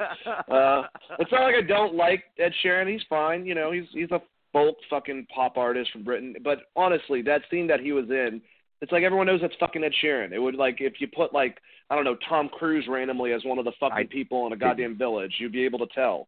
It's just awkward. Took me out of the scene. Uh, but yeah, I, like. Uh, I, I honestly had no clue who Ed Sheeran was. Like, I knew the name. I had no idea what he looked like. I didn't know that was Ed Sheeran. Um, but that's just, I, I'm just so out of the loop with these things. So, I'm, I'm probably an outlier in that sort of realm. That's probably a good thing. Um, Yeah. That's definitely probably probably a good thing. well. But uh, I, it was it was a song about Jenny, so I assume that Forrest Gump wrote it originally. Very beautiful folk song from uh, Forrest. But I like how yeah they kind of had they had Gilly and Sam and little Sam all in the bed looking at each other, and they had Sansa and and Theon and Arya and and Gendry, and I don't think Arya would be awake if she got with Podrick. I'm just saying, you know, but uh, whatever. and then Miss Sunday and uh, Grey Worm, which awkward scene, you know, uh, that happened uh, with interacting with them. God, that was so sad. How he's going off to battle. It's like, you know, he's probably not coming back. That's what that's what this song really signifies. That the battle's about to happen. That's why I need this Right. fucking security blanket episode to watch before I watch that battle next week because I'm already going to be in shambles because of Avengers Endgame. So this is great. This is a great, great time. I can't wait to watch some of my favorite characters die. yeah, Yeah. it's gonna be it's gonna be a tough week. It's gonna be a tough week, that's for sure. Um, and Dane, like, come on, dude. Arya would not be sleeping if if she had been with Podrick. They'd still be fucking going, bro. Like, come on, you know this to be true. Uh, Um, that's true. but um, but yeah, like um, that. Is, I'm glad you mentioned that because that that's definitely one that had slipped my mind. Um, the Grey Worm uh, and the Sunday, like um, it, it definitely kind of has that feeling um, that you know of the dream, you know, the the final thoughts of like what their dream life would be um, if they were to make it. Um, it seems like that is definitely set up for at least one of them to die. Um, and uh, it would most likely be Grey Worm. It would make the most sense. Um, but yeah, that, that's it's going to be tough. We're gonna we're gonna lose a lot of people. Um, it's gonna be gonna be really hard. Um, but uh, you know, we'll rally together and all talk about it on the internet and console each other for for countless hours because um, I'm gonna meet, need a psychiatrist. this obsessed. yeah, we we probably need that, just like a Game of Thrones psychiatrist. Like, come here, come hither, my children. Like, I will make you feel better. Um, It'd be a But, group uh, council but no. session.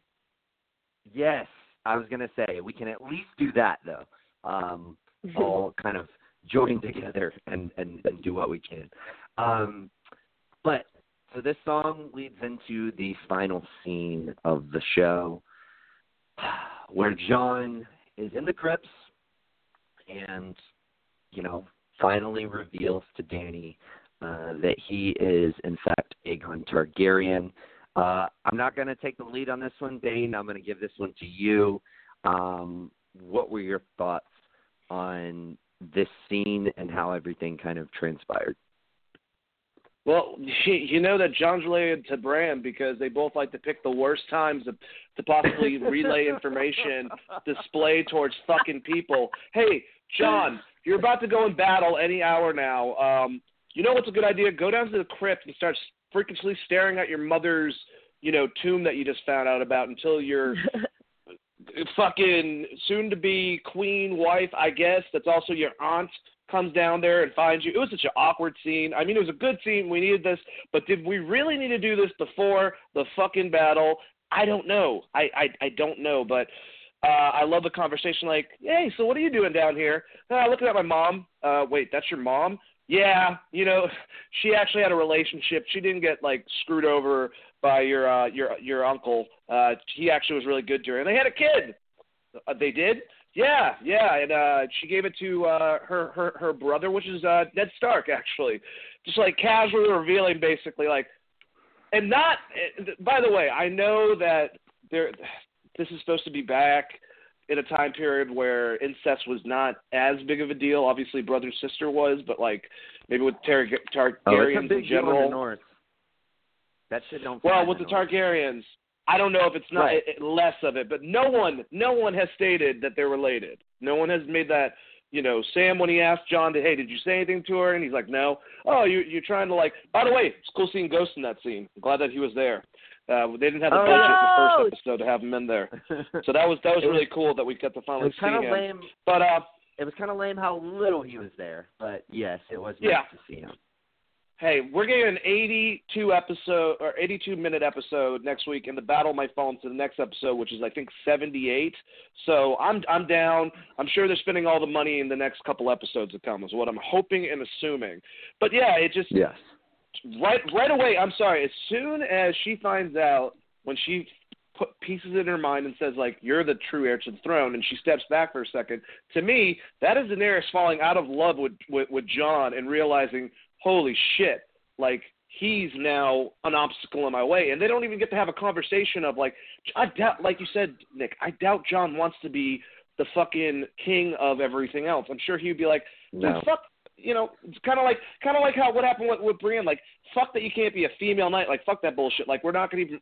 I'm not gonna say anything. You can be the queen. I'll be the king. I don't even want to be the king over everything. You can be that person. I will be blah blah blah blah blah. They don't even get to say that.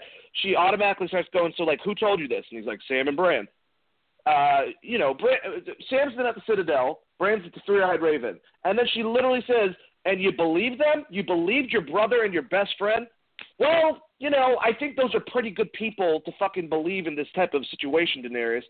I just, I, you can see that she's like now past this, and we see in the in the in the preview for the next episode, all you see is like everyone, all these people could die, and then you see Daenerys and Jon, which I'm assuming happens right after this, have a little bit of back and forth, and she's like, we need to worry about the battle, which is a good thing on her end, but like Sam said, would she bend the knee to him if he asked her to, since technically he should be the king? Probably not. Right. Probably not. I don't know. It's tough to say. I I think the, the biggest thing here to me was, or I, I guess I should say, like the most troubling thing about this conversation was the fact that her reaction, and and maybe maybe it's because she is Targaryen, um, but she's like the the tension, the the noticeable distance that he had been putting himself from her. Um, I mean, she obviously felt. Um, I I think what what troubled me was her reaction was you could have a claim to the throne instead of does that mean you don't want to be with me? Um, and maybe it's you know maybe I'm overthinking it because I know the customs of the North and they're not down with the whole incest thing, and that would definitely like kind, in my opinion, kind of make Jon be like, I don't feel right about this anymore. Um, but the fact that she was more concerned about him being in line for the throne before she was concerned about what that meant for their relationship, I think certainly speaks to her priorities um, and the fact that um, for for her, her biggest priority is the throne, and she loves Jon, but that is not where her mindset is.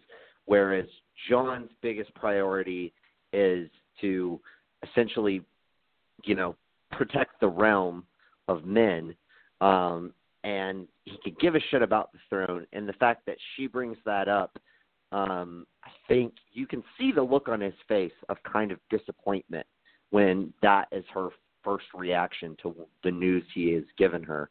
Um, and of course, like you said, Dane, it was undercut by the fact that there are more important things at stake right now. Um, and they sort of both kind of, you know, give each other that nod as if to say, we'll hash this out later. Um, there's more important things to go on right now. But I definitely think, you know, he was, I think the fact that Sam planted that seed of would she, would she do that for you?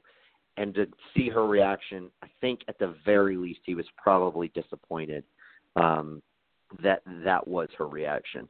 Um, but yeah, I thought that, I thought the scene was set up very well. Um, I, I, I thought the the pauses and breaks when, when she asks who's that, and he says Lyanna Stark.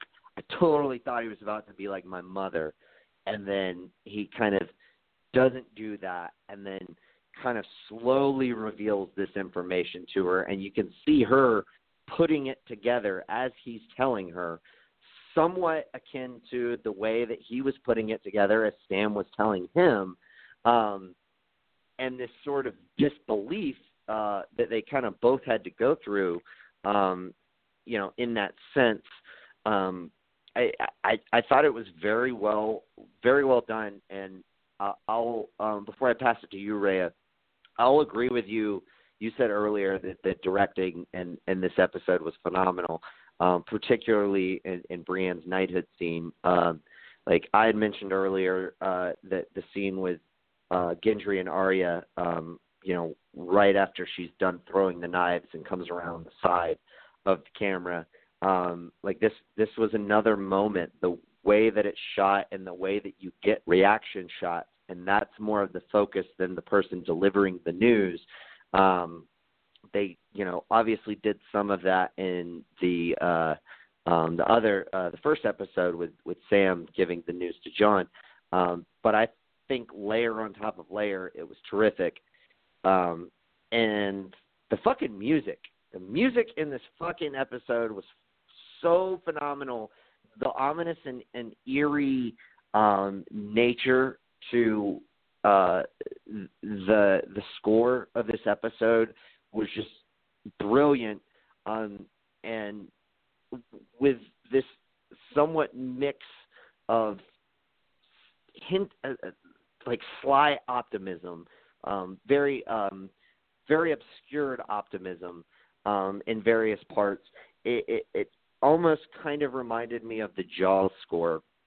Um, because if you know like the Jaws score very well, there are the obvious you know parts of terror with the main theme, the dun dun dun dun.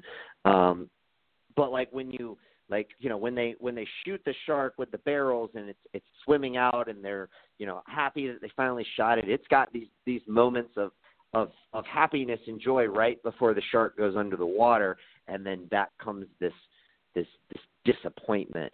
Um, the the episode definitely felt like it had a um, had I don't want to put it on a John Williams level, um, even though I am comparing it to a John Williams score.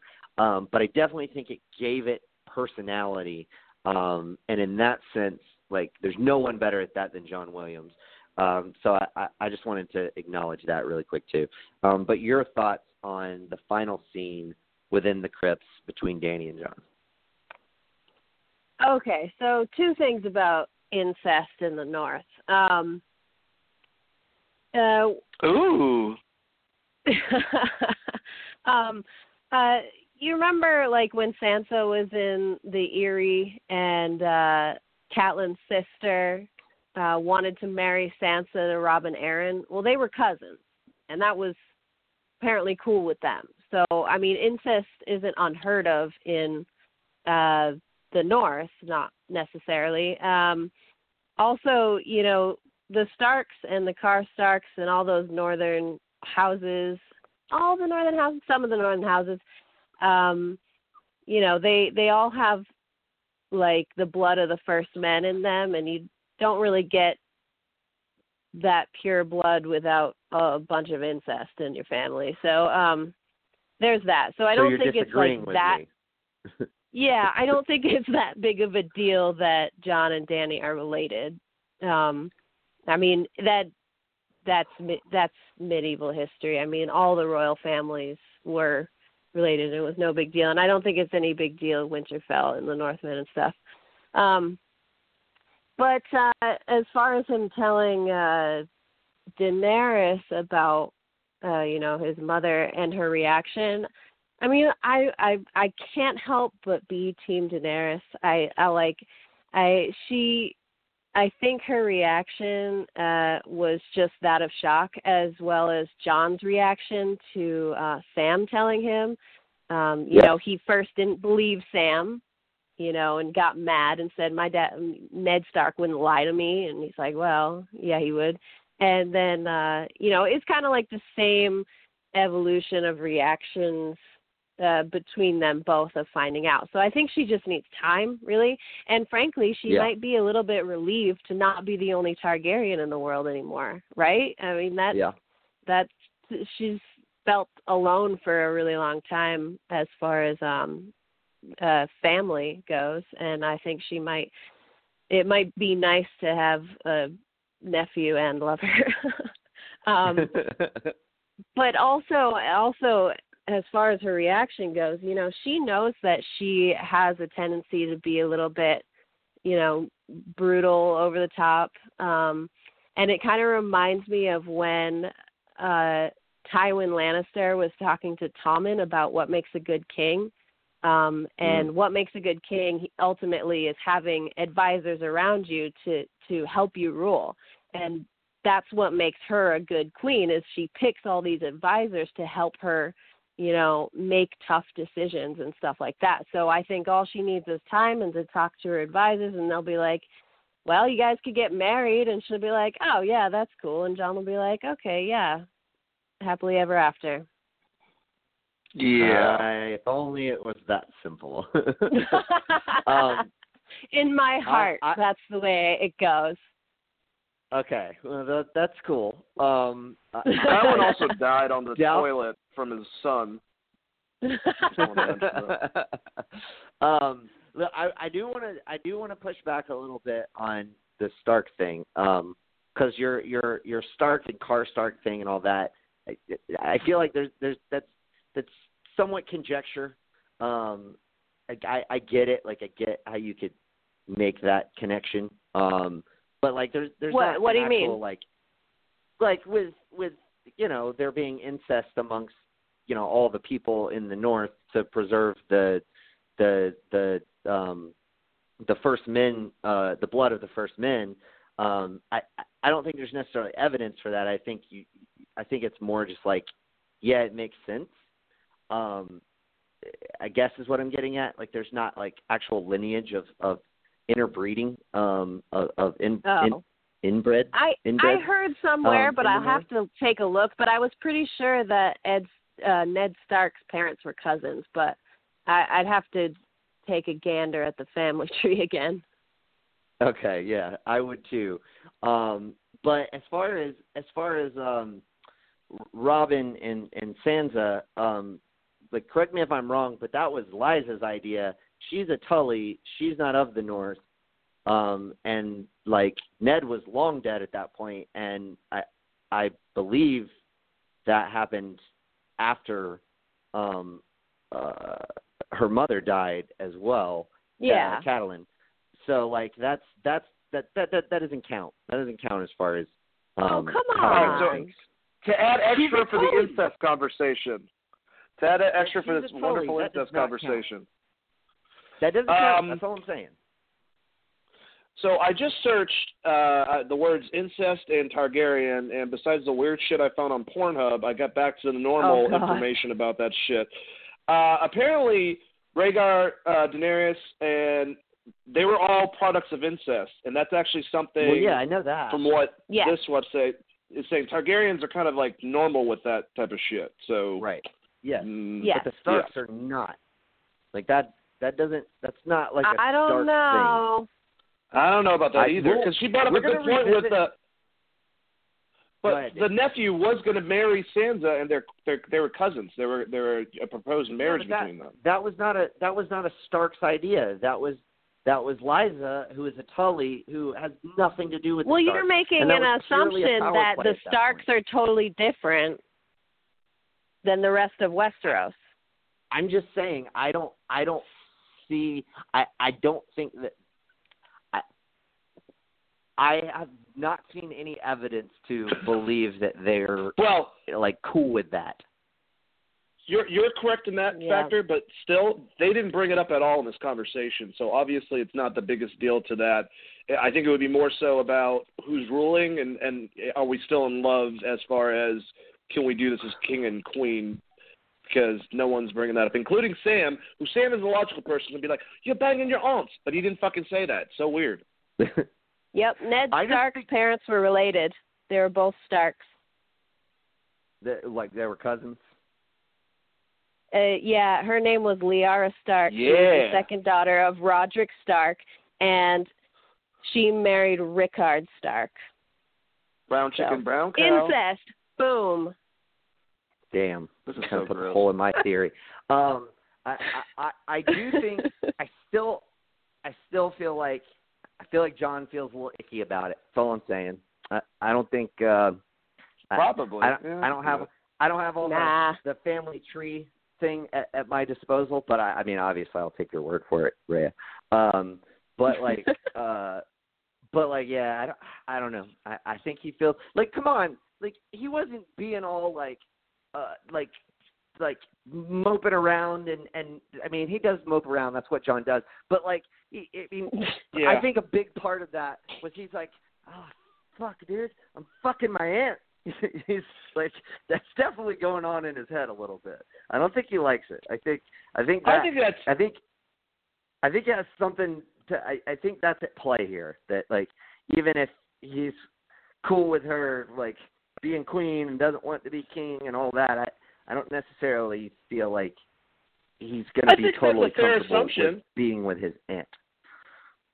I, I think that he is also he might have been worried about what Sam said though specifically about like do you think that she would do this for you? I think all that type of stuff Oh, is yeah, racing through his head. the fact that he doesn't want to be king and now he's like technically he should be the next one in line, all that stuff. All I know is that if Emilia Clarke if I had a relationship with her and I found out that she was my aunt, I would just say fuck it and just not even say anything. I'm, I'm, I'm just saying. I'm not for incest, but give me a goddamn break. Sorry.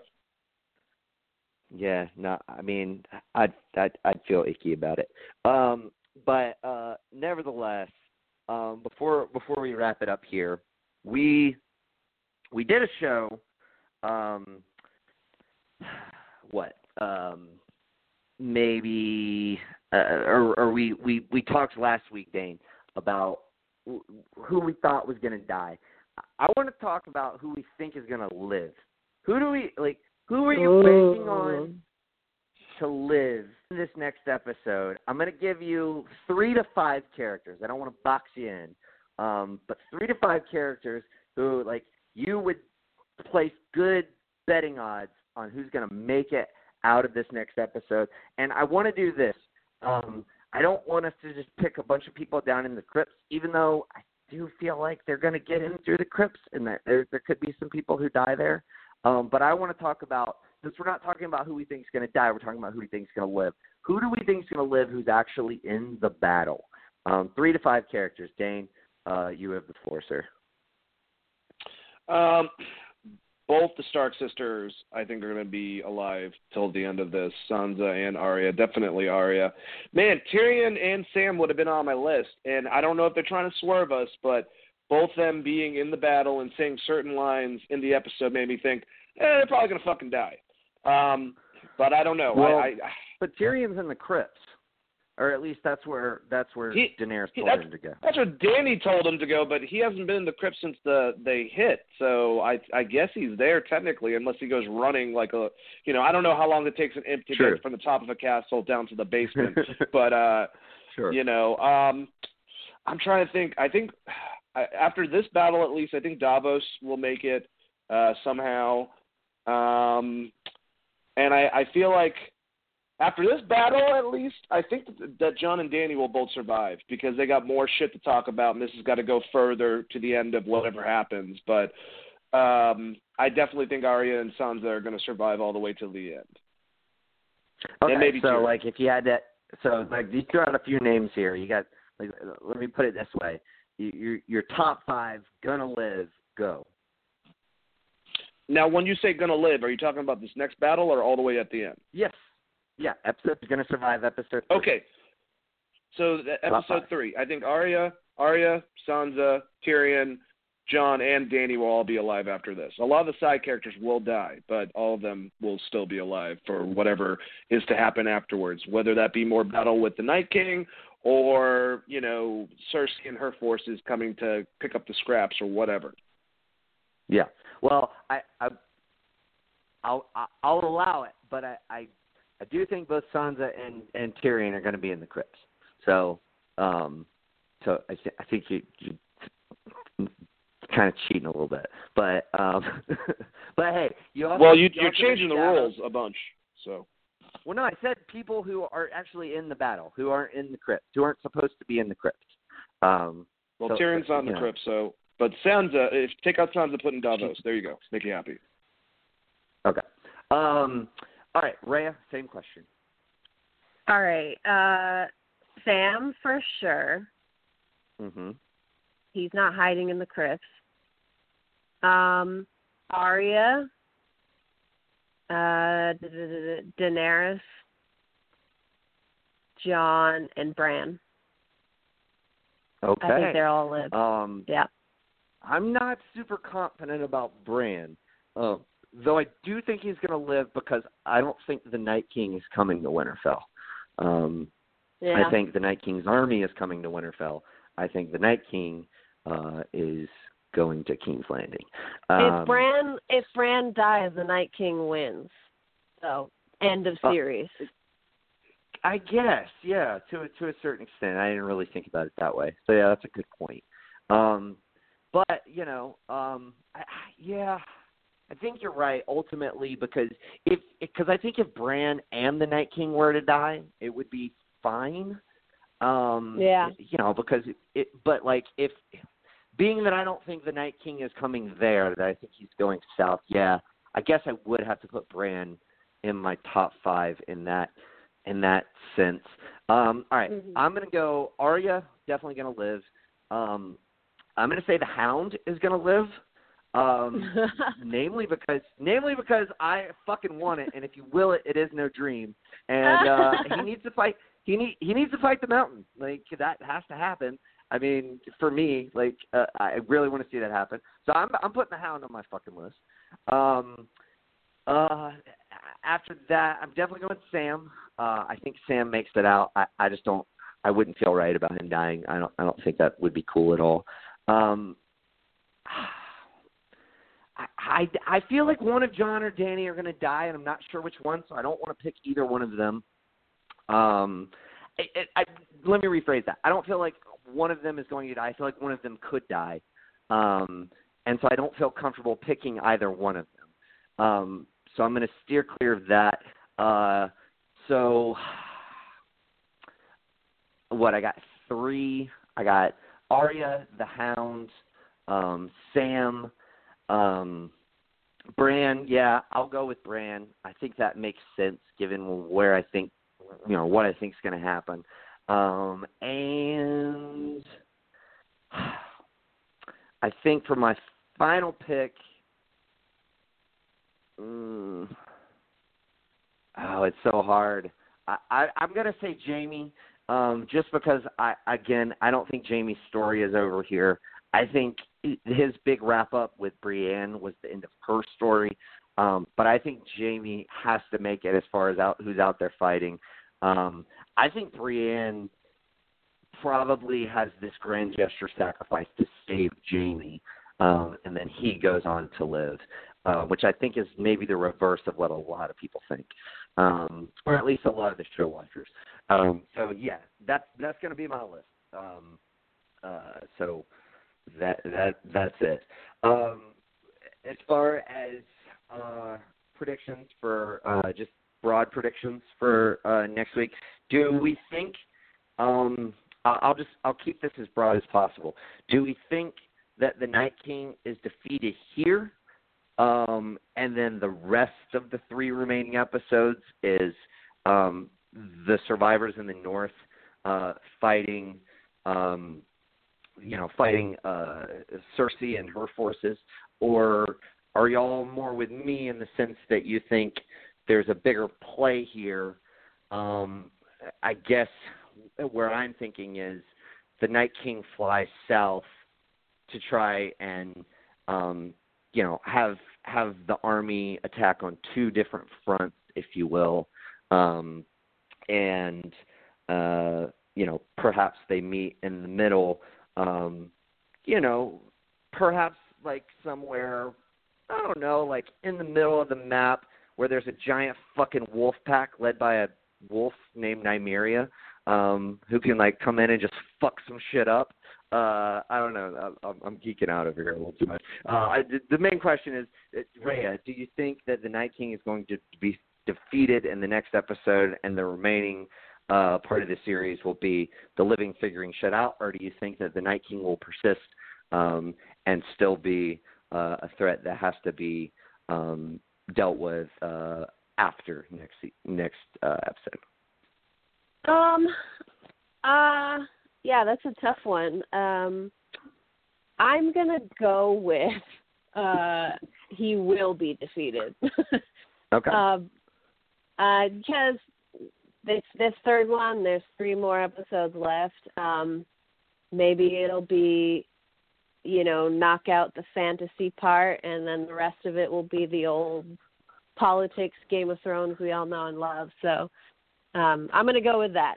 Oh, also, I wanted to uh, mention how cool the dragon glass everywhere in Winterfell was. Like it was poking out of oh, the yeah.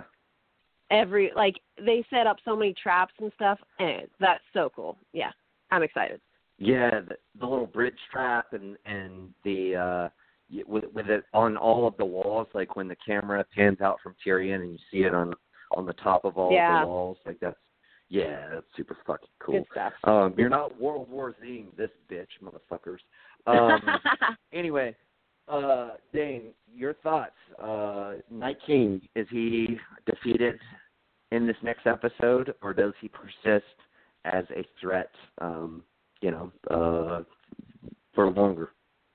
I could totally see what you're saying playing out. Um, and I think that would make sense for the storytelling of having the Night King split up so he's the overarching villain.